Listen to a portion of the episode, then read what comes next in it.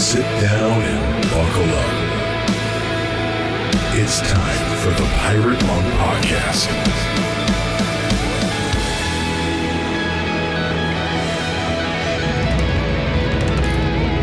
Welcome to another episode of the Pirate Monk Podcast. Coming to you live and in color from Middle Tennessee. I'm your friend Nate Larkin. I'm in the thriving metropolis of Mount Pleasant. And some 30, 40 miles away is uh, my good friend Aaron Porter. And we are together.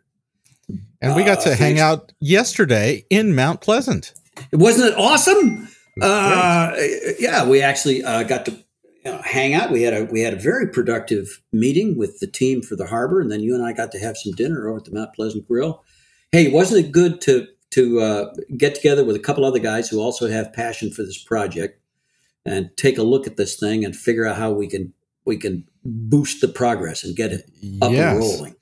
Yeah, and this is something that I think we would love to hear from from guys about. We're we are Yeah. trying to make a home base for retreats and intensives, and that doesn't mean that we won't go out and do regional ones to try to get closer. But we're we're trying to make just a special place for Samson guys and others to do work together and have face to face community together.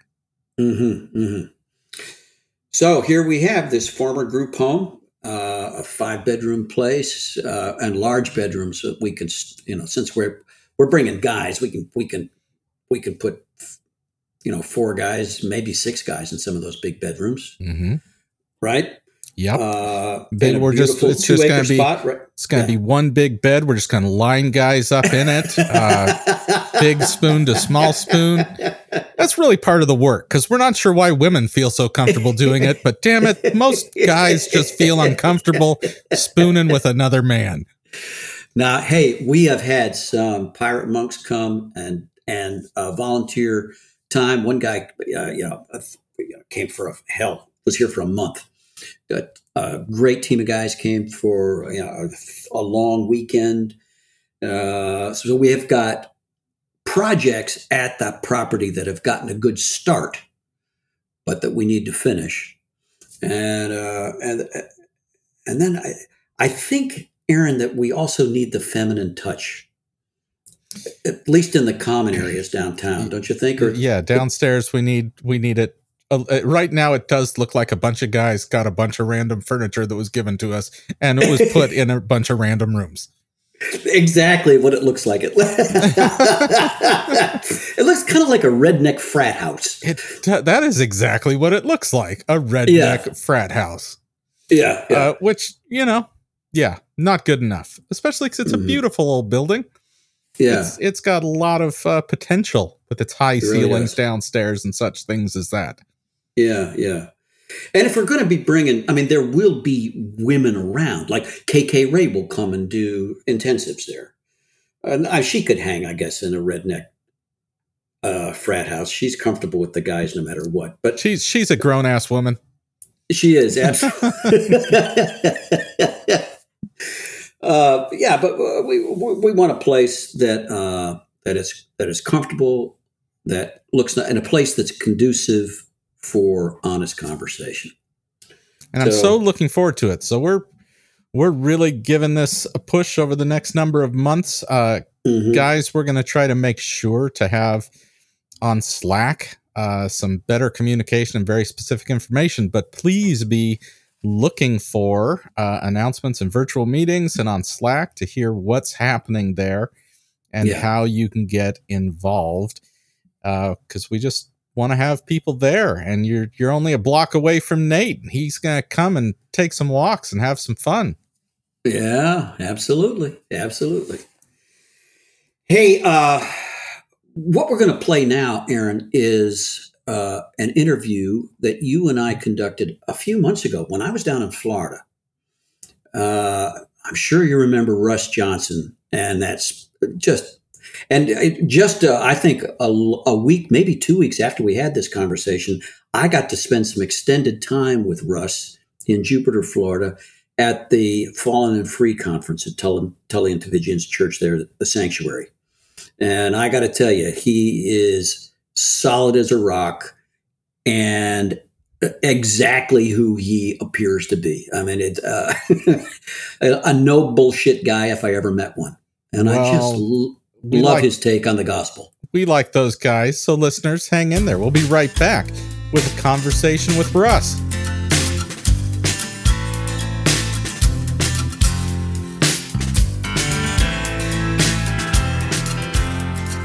Welcome back to the Pirate Monk Podcast.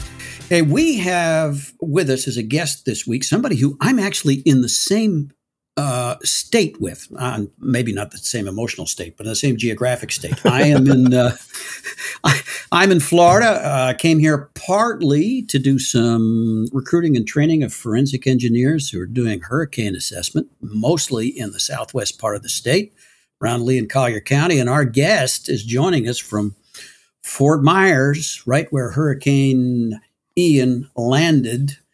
Uh, Russ Johnson, welcome to the welcome to the podcast. Yes, sir, man. Thank you for having me. So, So, yeah, uh, you know, Nate, Nate and I have spent the last four months writing engineering reports on houses that are really messed up from from that hurricane. So so how'd you do? How'd you fare? You okay? Is there We're still making water in the carpets? What's happening? No, no, we're yeah, we we actually lucked out, man. We're we're about a block from the water, near the Edison home. If you're familiar with that area, Oh, yeah. downtown Toward Fort the- Myers. Mhm. So that whole McGregor, sort of like where all the like the, all the old houses are. You know what I'm saying? Yeah, yeah, yeah, yeah. Love the area, man. Houses four or five doors down from me were five feet underwater. Mm. and somehow like just the way the land laid man a lot of damage around our home but no flooding Wow, that's amazing. Yeah, we got roof damage uh had a shed that was just blown to pieces um gutters you know what i mean some damage Yeah, to like yeah. you know the walls windows but nothing like major like folks had man just a few doors down You still had a home to come home to. i did i did Yeah. How, how did those palm trees that lined McGregor uh, survive the storm? Uh, some of them did really well, and Yeah. others didn't fare at all. It was pretty wild. They would have sections where they're all standing up perfectly straight, Yeah, yeah. and then 20 yards down, there'd be like six down in a row, Amazing. right? And then Amazing. more standing standing fine. So you I'm, grew I'm sure there's a spiritual application to that. I just can't pull it up right now. I'm, I'm, I don't have I don't have my preacher chops with me at the moment, but I'm sure that that can that can make its way into a sermon someplace. we'll Yeah. we'll leave that to the less discerning listeners. Uh, so so you grew up in Florida and give us give us a thumbnail of how we're going to get to a life that is full of passion about people encountering God's grace especially in a post church culture that we live in. Shoo, you're asking me how we're going to do that?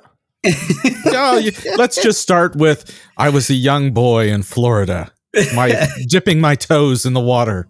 Yeah, man. Um, well, my backstory is is pretty uh I feel like pretty like kind of a normal thing in Florida. I mean, let's just be honest, Florida man is a popular thing throughout news channels for a reason. You know, So like wait, you- does, does that mean you accidentally blew up sheds with uh, lighting gasoline on fire? I mean, I that's what did. That's what I I, think of. Am I on the right track with what you mean? You're on the right track, and Okay. that would be like the the G rated versions. so yeah, I grew up in a blue collar neighborhood. Dad was a brick block mason, um, army vet, uh, hardworking parents. Me and my brothers got into a lot of trouble. Respect was Mm. king in our neighborhood, so Mhm. everything we did was ultimately about that end goal, right? Mhm. And uh, so you can sort of like run your imagination for what childhood was like. There was a lot of fun and a lot of heartache that I caused. Let's just put it like that. Mhm. But uh, by God's grace, um, my wife and I started dating in high school. Went to school together since kindergarten, believe it or not. Wow. Yeah, started dating in ninth grade, and we got engaged and moved in together. We were 19, and Mm. Um, a little one is now on the way. Mhm. which we were not planning on for how to start life out. So I had to I had to go from um, getting into trouble to getting into no trouble Mhm. and hanging out on the beaches and making enough money to live to I now have to work a, a serious job and get it together. All that landed on me working on a freight dock in Tampa. Mm. And there was good money for a young guy with no college degree or real work experience, but a lot of hard work. And I met an old black gentleman named Tommy Tiller, who was a former hand to hand combat instructor, drill sergeant in the Army. And uh, thought he was Mike Tyson when I met him. In fact, I actually made a joke to him about must be rough, man, going from heavyweight champion of the world to pushing freight. And uh, as soon as I made the joke, I looked at him and was like, I probably shouldn't have said that. And um, long story short, with him is uh, this dude, he knew Jesus, man. Mhm. And he was sort of like this embodiment of the of the tough guy image, respect as king that I grew up um, holding up, you know what I mean, as, as the goal in life. And I just watched him and how he encountered people and situations, and all that led to conversations and him discipling me and good news and me going home and discipling my girlfriend. And before long, I'm a believer in Jesus. She's a believer in Jesus. We're passing on good news to family members. None of them would ever go to church in a million years. And man, I've got to see brothers, cousins, uncles, aunts, my in laws, my brother in law. I got, I got to see my 90 year old grandfather say, Jesus is Lord. Mm. And I guess that story, I guess for me was it planted something in me, man, that just gave me a real heart for everyday discipleship and unconditional grace. Mm. Mm. Well, you talk about the good news, which I love because you could say the gospel, and yet that word means a lot of different things to a lot of different people. And in a lot of churchianity, the gospel does not mean good news. It means I entered a club with a whole new set of rules and expectations and social pressure and mask wearing. And we could go on with all the things that church culture and churchianity can bring. Not always, Yeah. but I feel like you very specifically didn't use the word gospel, but used the word good news. Tell me what was behind that. Well, um, I think it's because from my experience, the gospel isn't good news for most people. Mhm.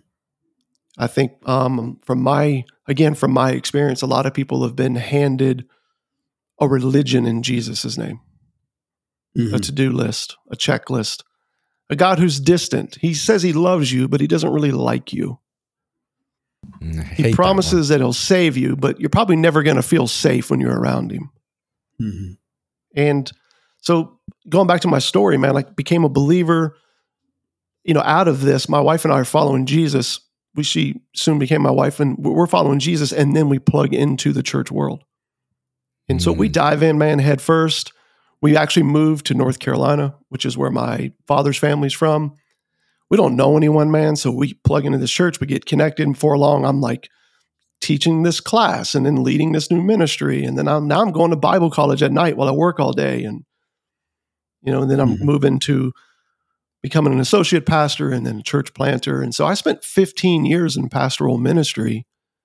And on one hand, like we were really successful. Like you had all the numbers and the growth and the multiplication, you know, all these things that you're supposed to have. But I just kept finding that in all of this quote unquote success that we're calling making disciples, they're not really people that we're not seeing people live in dependence upon a God who really loves them just as they are. Mhm.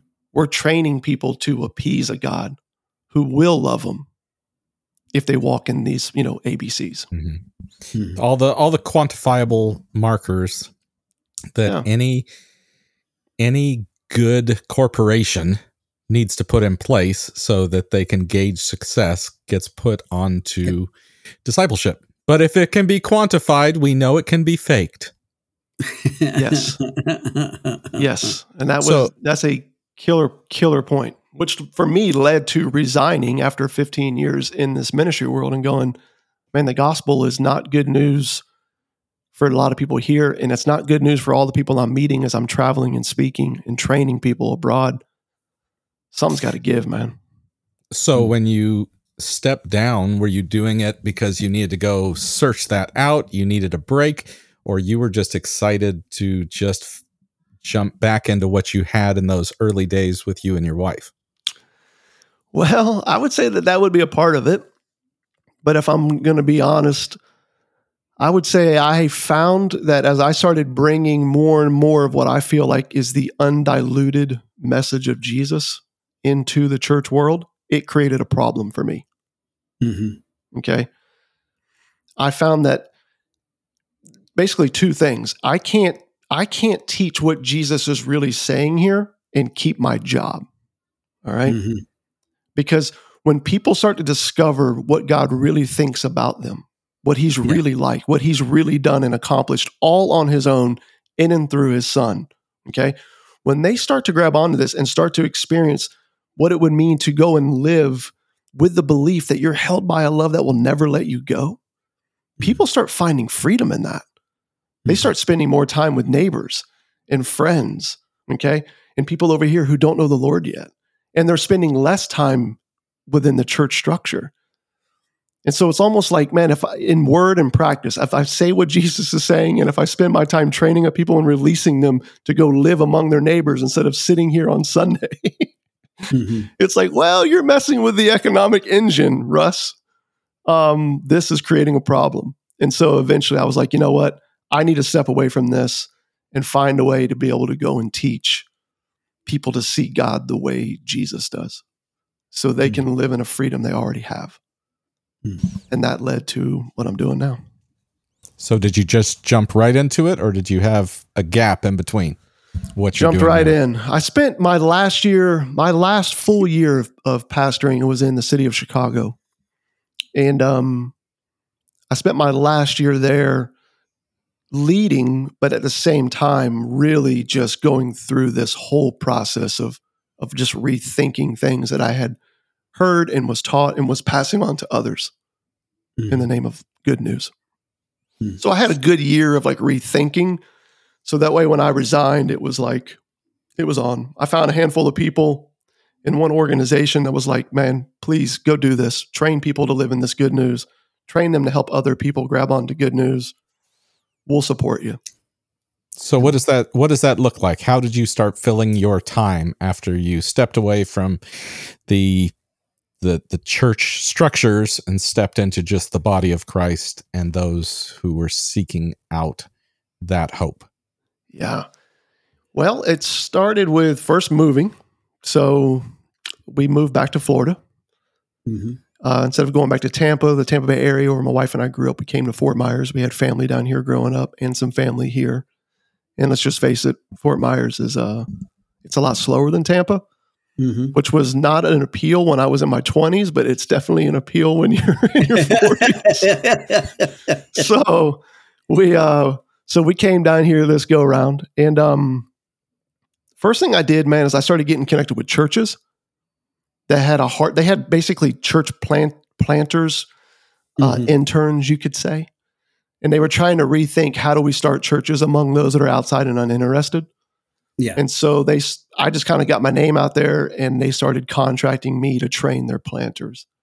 Mhm. So instead of going into a neighborhood and putting down this church machine that you know, which is going to probably result in about 99% believers showing up from other Mhm. churches, what if you went and lived among the people, hang out at the bars, right? Get coffee with people, join clubs, you know what I mean? Like whatever, like wherever your heart is, man, just start building relationships with people, passing on good news, start gathering around a table and share a meal, and let those people that you reach determine what the church could look like.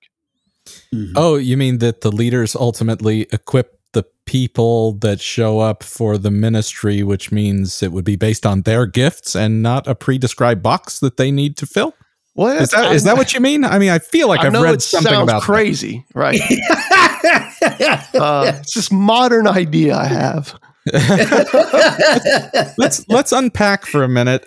Uh, the well, I can tell you now that didn't go well. My approach. uh, well, I think it's a lot more fun to get to lead that way. But let's unpack. Use the word those outside.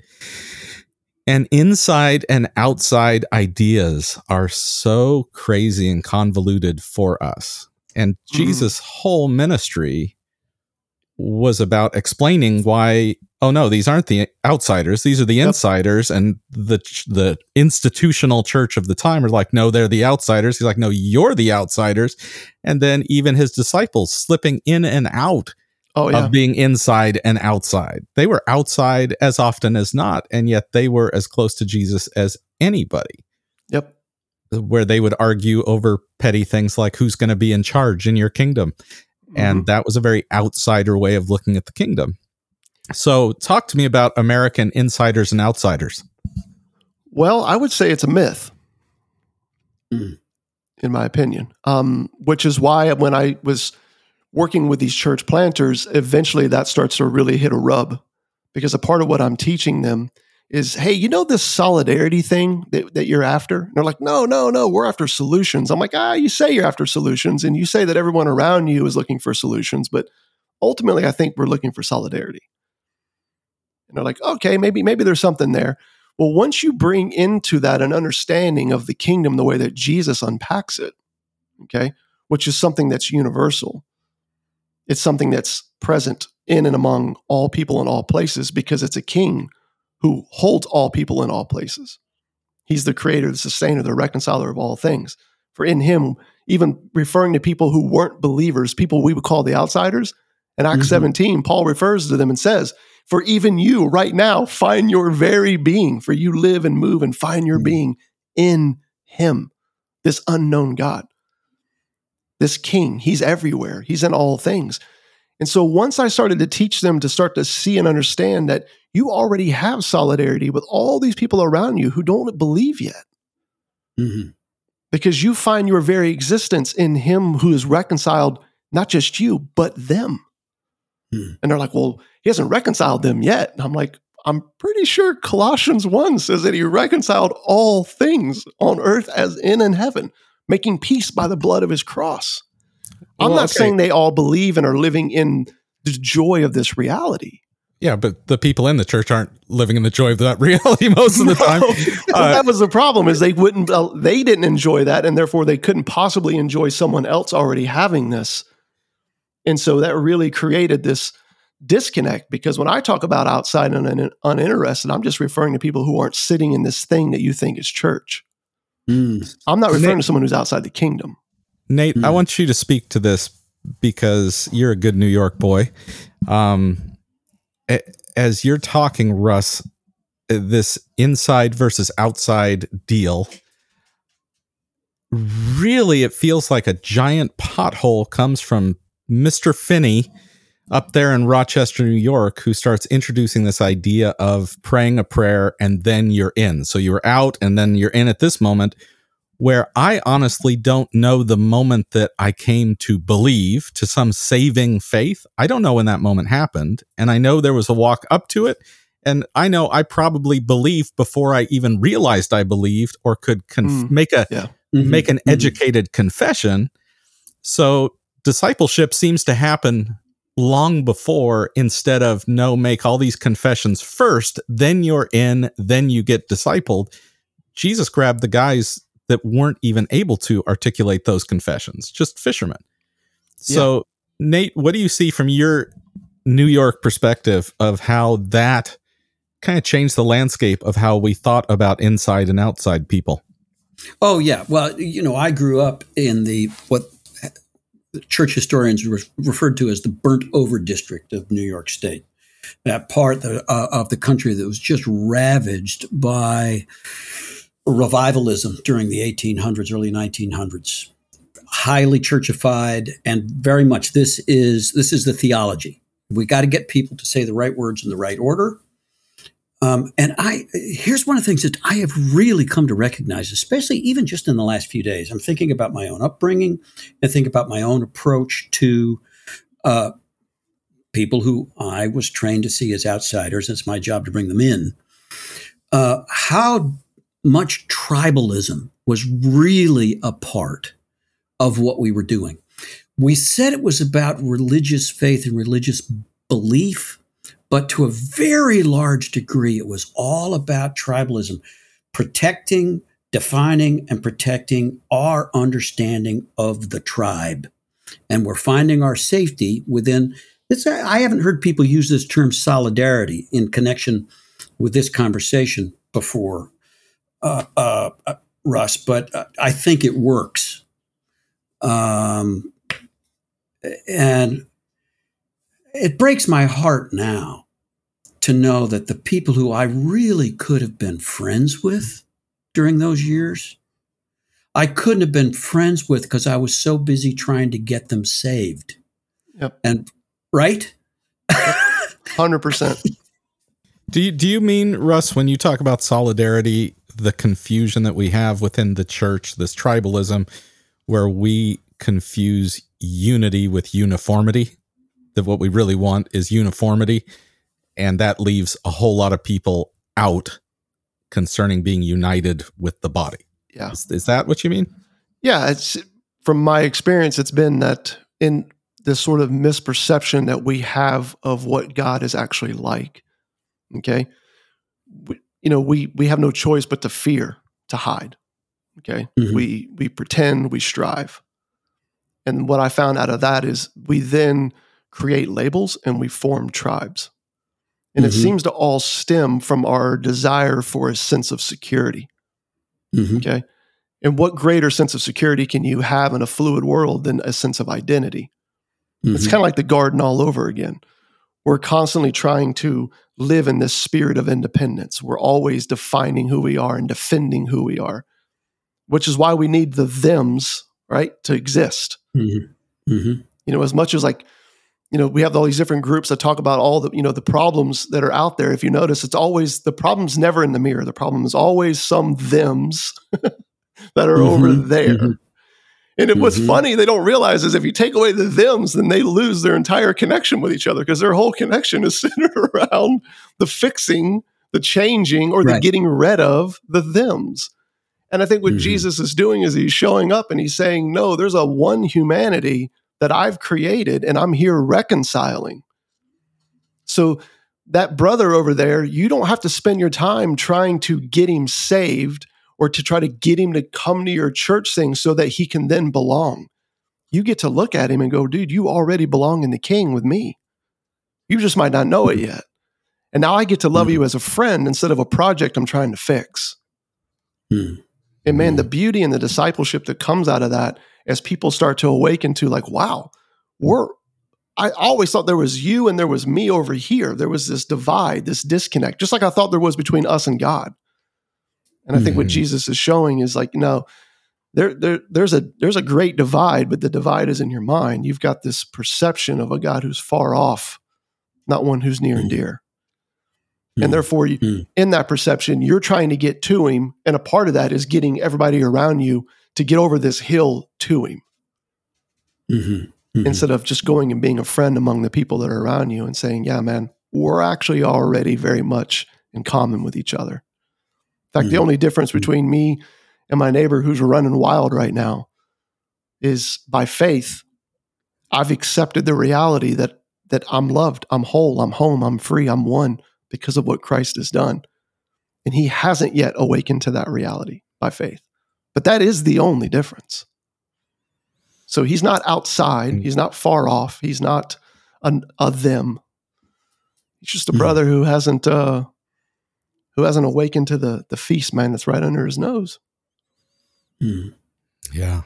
And I found a that that ti- has been a game changer in regards to church and ministry. Yeah. in a time like we are in in our culture and especially as people are starting to talk about upcoming elections which is just going to be like oh good we can draw some more lines and pick some more Oh, tribes bro, and times It's on. And woke people and not woke people and based people and not based people all these words that get thrown out Yep. it seems like an interesting litmus test for any of us that call ourselves Christians or followers of Christ is am I spending more time thinking about what my people are against or what my savior was for Mm. because I, it feel being against stuff unites people and even Christians and churches um, it feels good it also has a natural energy to it that feels like I'm accomplishing something because I'm battling against this thing Yep. But all the all the stuff you were just quoting about what God was about was about going towards something, restoring something, healing something, Yeah. uh, offering something. And I think it's not too difficult for any of us to just take a pause, take a moment and say, where has most of my thoughts been going? Towards what I'm against or what I'm passionately for? Mhm. Mm. That's good, man. I had somebody remind me of that two days ago. A guy on our team, and uh, Jameson, and I, I really appreciated him bringing that to my attention because, if I'm honest on here, I'm I believe what I'm saying, but at the same time, I have moments where I don't believe it. hmm I have moments where I forget it. I uh, I found in the ministry world that if we can create a tribe and get a very like get just get a very clear villain out there, right? hmm I mean that I mean that's some of the best marketing tactics you can come up with. Like that's Sure. how we get this out there. That's how we grow this movement. That's how we get the funding that's needed. We need a villain out there. We need it to be some group of thems, and then we've got to have some real cultural tribe within what we're doing that has a clear understanding of who's in and who's out, and how you get in to be a part of this around the slaying of this villain out here hmm Mm-hmm. and I know how effective it is. I've led it. And at the same time, it's like it butts up against what I now believe to be true, which is the opposite of that. Hmm. The And desire to the be known for what we're for, not what we're Yeah. against.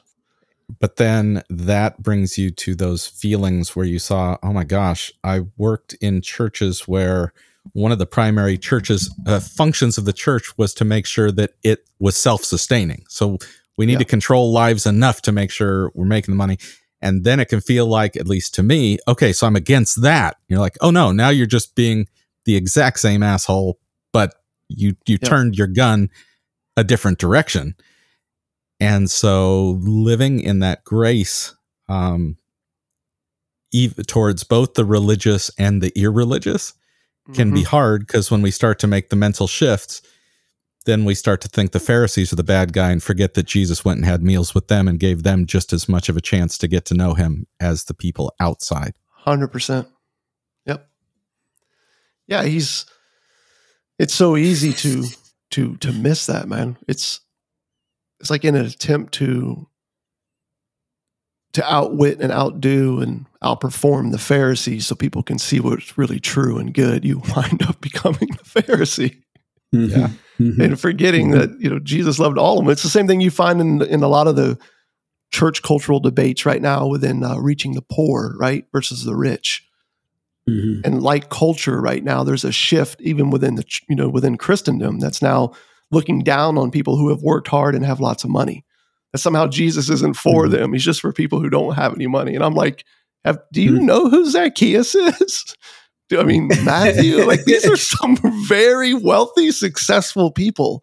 And in front of a crowd in front of a crowd that said zacchaeus doesn't count. He doesn't matter. He doesn't belong. He's the them he's in the wrong he's out there jesus didn't wait on zacchaeus jesus in front of the crowd points to zacchaeus and announces Yeah. i'm coming to your house today Mhm. that's a that is an announcement of belonging for a rabbi Mhm. to share a meal with you was to announce to all around you belong Mm. Mm. Mhm. that kind of grace I found is what actually leads people to going, man, tell me more. Yeah. But the church is so damn scared of, of, of this unadulterated grace that they'll do anything but let the cat out of the bag. And so we we have to we gotta we gotta create these lines, we gotta have these tribes. And again, like you said, man, the whole thing's centered on sustainability. But what I found in the church world is you need credibility well, let's just put it like this you need popularity for credibility. Okay. Mm. And you need credibility for sustainability. Mhm. And dude, that merry-go-round is why you've seen a 70 year decline. And all the statistics that we could get into if you want that says, Mm. like Barbara Bass's research, by 2040, America will be England in regards to the Christian faith. And all the while, with more money pumped into this thing than any time in human history. Mhm. Well, and and Not gonna less work. that scare people because I certainly when I was younger would have heard a statistic like that and been like, "Oh no, we got to do Yeah. something and change the ship." Where at this point in my life, I'm like, "Oh, can that come a little sooner?" Because then I'm there's going to be a there's going to be a lot of people hanging out in their living rooms talking about Jesus, and yes. those conversations are going to not be built on obligation to an institution, but a passion for a savior. Mm. I'm literally going to write that down, just so you know. Um, That's good. We won't remember it. yeah. Yeah, I'm uh I'll give you credit the first time. You know how this works, right? Uh, I I love all of this, and it's so hard. Uh, it's so hard to help people see it from within the church. It's scary. Yeah. Uh, freedom is scary. Knocking down the fences is scary. I there was a there was one particular denomination that decided I was bad years ago, and I went to. I mean, it's not surprising that they thought I was an asshole. That's obvious. But I went to a, a pastor uh, that was Better being a whole that- ass, but yeah. yeah. uh, I went. I went to a pastor that was in that denomination and said, "Hey, ex- explain this to me. I'm I'm confused. I'm trying to be nice about this, but this is just getting kind of mean." And he really gave the best picture of what you're describing. He said, "Have you ever seen the movie The Village, the M Night Shyamalan movie? How do you pronounce his last name?" And for those of you, there's, there's going to be a spoiler alert, but it's an old movie, so I'm not beholden to care. Uh, the movie's about a group of people living within a village, and they can't go past a certain perimeter because there's monsters out in the woods, and they just keep warning. And the whole education of the people is stay close, be afraid. He's like, dude, that is our denomination. With the Mm. only way we can control people is to have them be afraid of both Christians that aren't like us and non Christians out there. Yep. And that does feel safe, despite that that's kind of lame to do from a leadership perspective. And I think it's not cool. It creates a, a sense of both fear and safety for people. And what you're talking about says, hey, risk it and step outside of that perimeter and find out that those monsters actually never existed. The people in Mhm. the village had literally made the monsters so that they could keep perpetuating this. And they had reasons to do it, all good reasons Yep. but but I think that can be scary. I'm just imagining how some of these things strike listeners who are are passionate about their local church and saying, "What am I supposed to be against that now? Am I supposed to be looking for what's wrong with it?" It's like you Mhm. don't have to do that to find freedom in Christ and not be Yeah. controlled in that way. Yeah, no, I would agree with that. I I think there's there's some beautiful expressions out there. Naturally, they're all flawed, just because we're all flawed, and uh, Mhm.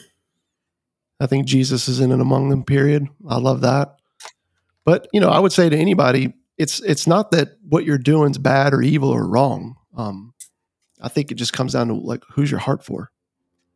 So Mhm. much of what I learned within ministry was constantly being trained and training people to reach this people group, this tribe, this place, right? This town, this need over here, this belief system over there. And never did we ever stop and just look at someone and go, hey, out of curiosity, who do you love? Mhm. You know, because love doesn't come from us, from my understanding. Love is a fruit of the spirit. It's something from beyond us that wells up and is flows in and through us. Amen for it. So who I actually love would probably be a great indicator of something the God Himself is doing in and through me. And so I just sort of made a shift to like, you know what, I'm not going to be spending my time. I mean, I would still will work with church planters. I do work with some even today, but it's far fewer in between, you know, than what used to be. And I really just started focusing on just everyday people who love Jesus and can say, Mhm. I love these people or this group or this place. Or it might just be something as simple as I love I love the three houses beside me. Okay. Well, what does it look like to go spend your time just being a friend to those people Mhm. and passing on good news with no strings attached? and just see Well, what where do Jesus does. people? Where do people where do Jesus does. people where do people go to learn more about what you're doing and get excited about loving the people that God has already put in their hearts to love? Uh, you can go to larksite.com. That's uh that's our website. It's um as you guys probably know with any website, it's a work in progress. It's always a work in Mhm. progress. Mhm. Um but we've got some resources on there for sure that are all free and available to anyone and everyone. Um, that you Okay, can grab onto. Spell Larksite. L A R K L-A-R-K. S I T E Hmm. dot com. Larksite.com. Uh, by all means, please reach out to us. One thing that we do have on there is a you'll notice a, one of those icons is schedule a call. Mhm. Like we actually like to talk to people. I know that sounds Well, I would- crazy. I would hope so. Based on everything you said, if you then said, but damn it, I hate talking to people, I'd be so disappointed. I get- I- you know, the guys in the business world always give me a hard time. They're like, "No, you got to be more fluid. You got to scale. You got." to I'm like, I don't know, man. I just, I think there's people out there who are kicking the tires or wondering what could be. Sometimes you just need somebody Yeah. to talk to. So we do have resources. We do have trainings like cohorts that we offer where we'll walk with you for six months and really help you go live into this. But um, but if you'd like to just actually talk with one of us, we'd be happy Mhm. to do so. And you've also got your podcast that I assume can be linked to from that as well, right? Yeah, yeah, that's all linked on there. It's called the Larkcast, L A R K C A S T. So Larkcast. Um, we've been walking through the Book of John uh, over the last, I don't know, pretty good while now. Just really just getting to the weeds of what Jesus is actually saying versus what a lot of us were told. He said. Mhm. So that's been really, really beautiful. My favorite thing on the Larkcast, I will say though, is go to the beginning. Um, like the first 20 episodes, we unpack the parables that Jesus taught. That's kind of what put that podcast on the map. Let's just Okay, say we got a lot of, and I mean a lot of emails that began with, Holy shit, is that really what God is like? yeah. And Yeah. those are my favorite emails, by the way. Which which is kind of the whole point of Jesus telling the parables. We're we're to elicit that response. Yes. Yes. But I just found in the church world, like I would, I was taught the parables and then taught them like principles to live by. And so I would get this like golf clap at the end of every sermon, Yeah. you know, like, well done, well done, pastor. And then about 15 years later, I'm in this crisis moment that I was telling you about, which led to resigning and doing what I'm doing now. In which case, I'm looking at the parables again with this sort of unfiltered lens. And I'm going, okay, we teach the parables and we get a golf clap. Jesus teaches the parables and their plotting is murder. I don't think we're saying what he's saying. so that led back to a whole deep dive into that world. Um, Hmm. anyways, that that's probably my most my, probably my favorite thing to talk about, man, is the parables. Well, listeners, check it out on the Larkcast, Lark site. Uh, man, would we would that we all stepped a little deeper into the good news of the gospel, and Yeah. that that leaked out onto the people around us, and that we started having fun. And anyone that says, "I don't," you're not supposed to have fun. You're supposed to have joy. I'm like, your joy that doesn't look like fun is not appealing to me. It can, it can be hard, but it can Yeah. still be incredibly fun Yeah. and exciting. So check it out. And listeners, we will be right back here on the Pirate Monk podcast.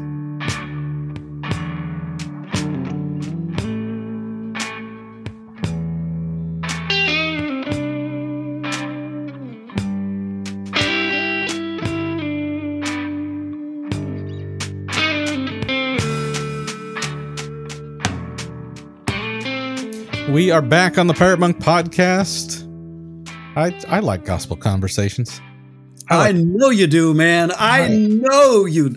They- I like freedom conversations. that was ringing your bell, wasn't it? It was mine too. Absolutely. uh, it's it's so great and i i will say my worry in in my heart for believers is that they could enjoy engaging a conversation about freedom while not having to be against the local church Yeah. Right. and feeling like they have to join that team because i think we've all met the bitter version of that I've, Right. I broke free from the institutional church, and and it's Yeah. just a lot of hurt and anger. Yeah. Um, yeah. This is just about freedom in whatever context you're Mhm. in and that you can have that and and still be going to your church and loving your pastor and loving the people there Yeah. because freedom exists everywhere hmm That's true. Yeah. Beautiful. All right. Well, that about does it, I think, Aaron, for this uh, episode of the podcast. A reminder. We do love your emails, and now that we uh, have access, uh, now that we now that now that we know how to get the uh, get your letters, we uh, enjoy reading them. Uh, you can reach us as always at piratemonkpodcast at gmail.com. and if you've sent one in the past about a question or something you wanted addressed and it hasn't been addressed uh, just keep listening because we're going through the old ones and we'll be addressing them at the top of the show now Yeah. you you can stop listening to us talk about the weather because we've got something better to read Okay. Yeah, absolutely. All right. Well, I guess that does it for this time. Until next time. Hey, I'm Nate, i'm aaron and we are your pals on the Pirate Monk Podcast. yo ho The Pirate Monk Podcast is produced by members of the Samson Society. Send your feedback or questions to piratemonkpodcast at gmail.com. Please give us a five star review on iTunes and share the podcast with a friend. For more information, please visit samsonsociety.com.